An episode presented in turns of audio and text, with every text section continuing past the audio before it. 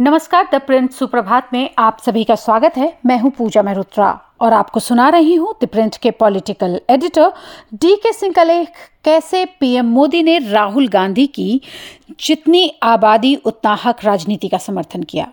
यह लेख महत्वपूर्ण इसलिए है कि माडीगांव की शिकायत रही है कि माला, जिनकी संख्या उनसे कम है, एससी आरक्षण का बड़ा हिस्सा हथिया लिया है। जाति की राजनीति पर अपने सैद्धांतिक रुख के मामले में भारतीय जनता पार्टी में 11 नवंबर को एक बड़ा बदलाव देखने को मिला।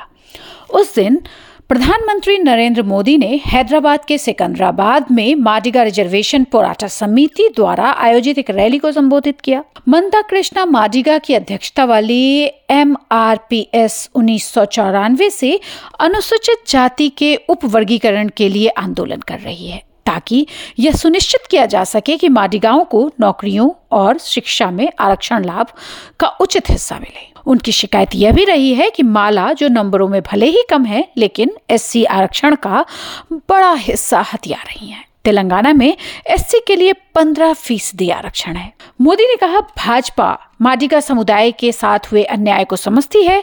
हम इस अन्याय को यथाशीघ्र समाप्त करने के लिए प्रतिबद्ध हैं। आपके सशक्तिकरण को हर तरह से सक्षम बनाने के लिए हम जल्द ही एक समिति का गठन करेंगे। आप और हम जानते हैं कि सुप्रीम कोर्ट में एक बड़ी न्यायिक प्रक्रिया चल रही है। मैं आपकी लड़ाई को न्याय की लड़ाई मानता हूँ। बाबा साहब आम्बेडकर ने जो संविधान दिया, उसने मुझे न्याय की ज़िम्मेदारी सौंपी है। अगर प्रधानमंत्री के बयान की व्याख्या करें तो एक तरह से वो कह रहे हैं कि यह मादिगा लोगों के साथ अन्याय है कि उन्हें उनकी आबादी के अनुपात में आरक्षण का लाभ नहीं मिल रहा है। अगर प्रधानमंत्री के बयान की व्याख्या करें तो एक तरह से वो वही कह रहे हैं कि यह माजिगा लोगों के साथ अन्याय है कि उन्हें उनकी आबादी के अनुपात में आरक्षण का लाभ नहीं मिल रहा है। अगर हम इस लॉजिक के मूल में जाएँ तो मोदी वही कह रहे हैं जो राहुल गांधी कहते हैं, जितनी आबादी, उतना हक। सुप्रीम कोर्ट में लंबित मामले का ज़िक्र करते हुए जो मोदी ने कहा, उसका मतलब यह है कि संविधान के अनुसार निर्वाचित सरकार के प्रमुख के रूप में उन्हें न्याय सुनिश्चित करने की ज़िम्मेदारी सौंपी गई है।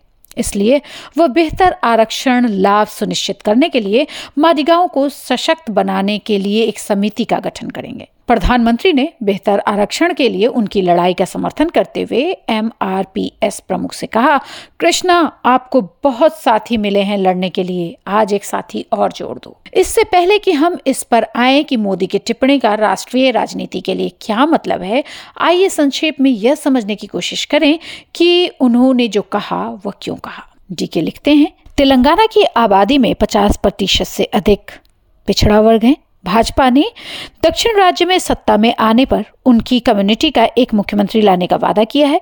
राज्य भाजपा प्रमुख के पद से हटाए गए बंदी संजय कुमार से लेकर भारत राष्ट्र समिति के दल बदलू और बंदी के आलोचक इटेला राजेंद्र और भाजपा संसदीय बोर्ड के सदस्य के लक्ष्मण तक भाजपा के अधिकांश शीर्ष नेता तेलंगाना, ओबीसी समुदाय से हैं। यह और बात है कि पार्टी ने जुलाई में ओबीसी नेता बंदी संजय की जगह ऊँची जाति के के जी किशन रेड्डी को राज्य भाजपा का प्रमुख बना दिया।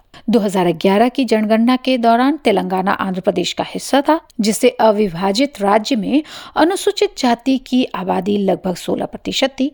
हालाँकि मुख्यमंत्री के चंद्रशेखर राव ने कहा है कि 2015 में किए गए एक व्यापक घरेलू सर्वेक्षण के अनुसार तेलंगाना में एससी आबादी सत्रह प्रतिशत थी, इसलिए उन्होंने मांग की कि एससी के लिए आरक्षण कोटा संशोधित किया जाना चाहिए। अनुमान है कि तेलंगाना में अनुसूचित जाति में माजिका लोगों की संख्या लगभग सात प्रतिशत है। और यही कारण है कि भाजपा बीसी और माडिगा लोगों के लिए यह पिच बना रही है। कांग्रेस भाजपा पर बीआरएस के साथ मिलीभगत का आरोप लगाती रही है। कांग्रेस कहती है कि केंद्रीय जाँच एजेंसियाँ कथित दिल्ली में एक्साइज स्कैम के आरोप लगाने के बाद भी केसीआर की बेटी और विधान परिषद सदस्य के कविता पर नरम रुख अपना रही है। ऐसी भी अटकलें हैं कि मोदी चाहेंगे तो केसीआर, जिन्होंने संसद में बिल्स पास कराने के अधिकांश, तब भाजपा सरकार का समर्थन किया था, उनके पक्ष में रहे। क्योंकि 2024 के लोकसभा चुनाव के बाद भाजपा को सहयोगियों की ज़रूरत पड़ सकती है।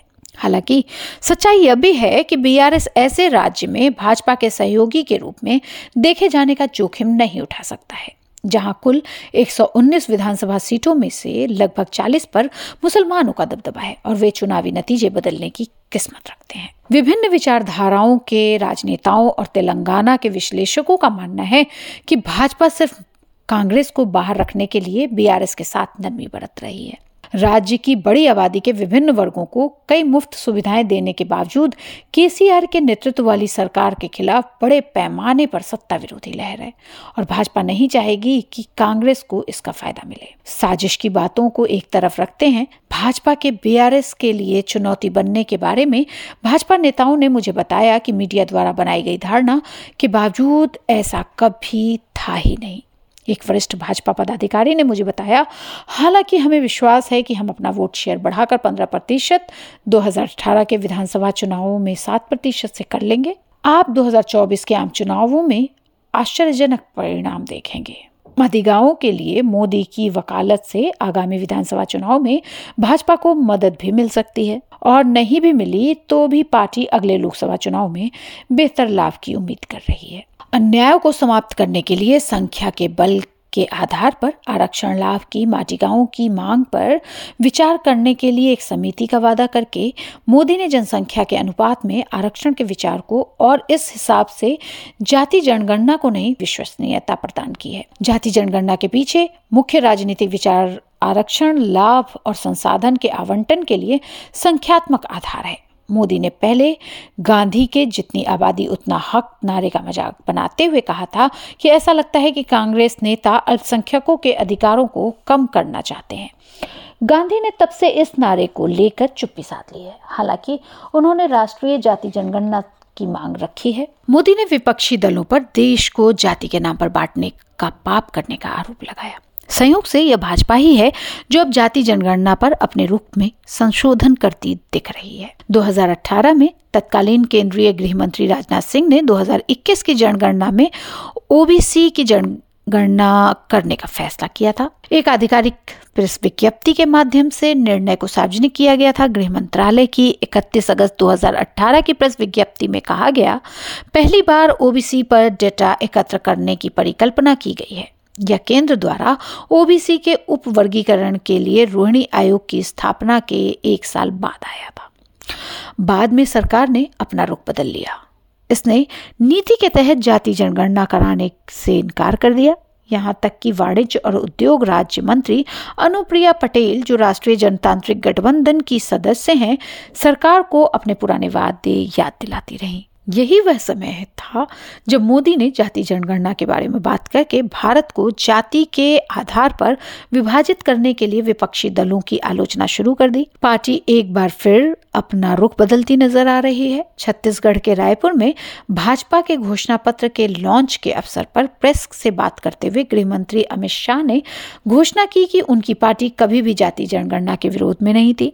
और ऐसे निर्णय उचित समय पर सावधानी पूर्वक विचार करने के बाद लिए जाने चाहिए। जितनी जाति, उतना हक और जाति जनगणना पर भाजपा और मोदी का यू टर्न अनिश्चितता और आत्मसंदेह का संकेत देता है। सत्तारूढ़ दल आरक्षण की राजनीति पर एक ठोस दृष्टिकोण सामने लाने के लिए संघर्ष करता दिख रहा है। मादिगांवों की मांग का समर्थन करके मोदी ने ओबीसी उप वर्गीकरण की बात आने पर खुद को भी मुश्किल में डाल दिया है। तेरह एक्सटेंशन के बाद रोहिणी आयोग, जिसे जनवरी 2018 में रिपोर्ट प्रस्तुत करनी थी, ने अंततः इस वर्ष अगस्त में अपनी रिपोर्ट पेश की। विपक्ष अब तक इससे बेपरवाह नज़र आ रहा है, लेकिन मादिगांवों के पीछे अपना ज़ोर देकर मोदी ने रोहिणी आयोग की रिपोर्ट का कार्यान्वयन और राष्ट्रीय जाति जनगणना की आवश्यकता के बारे में सवालों के घेरे में खुद को डाल लिया है। वह अब इसे पाप नहीं कह सकते। द प्रिंट पॉट सुनने के लिए आप सभी का धन्यवाद।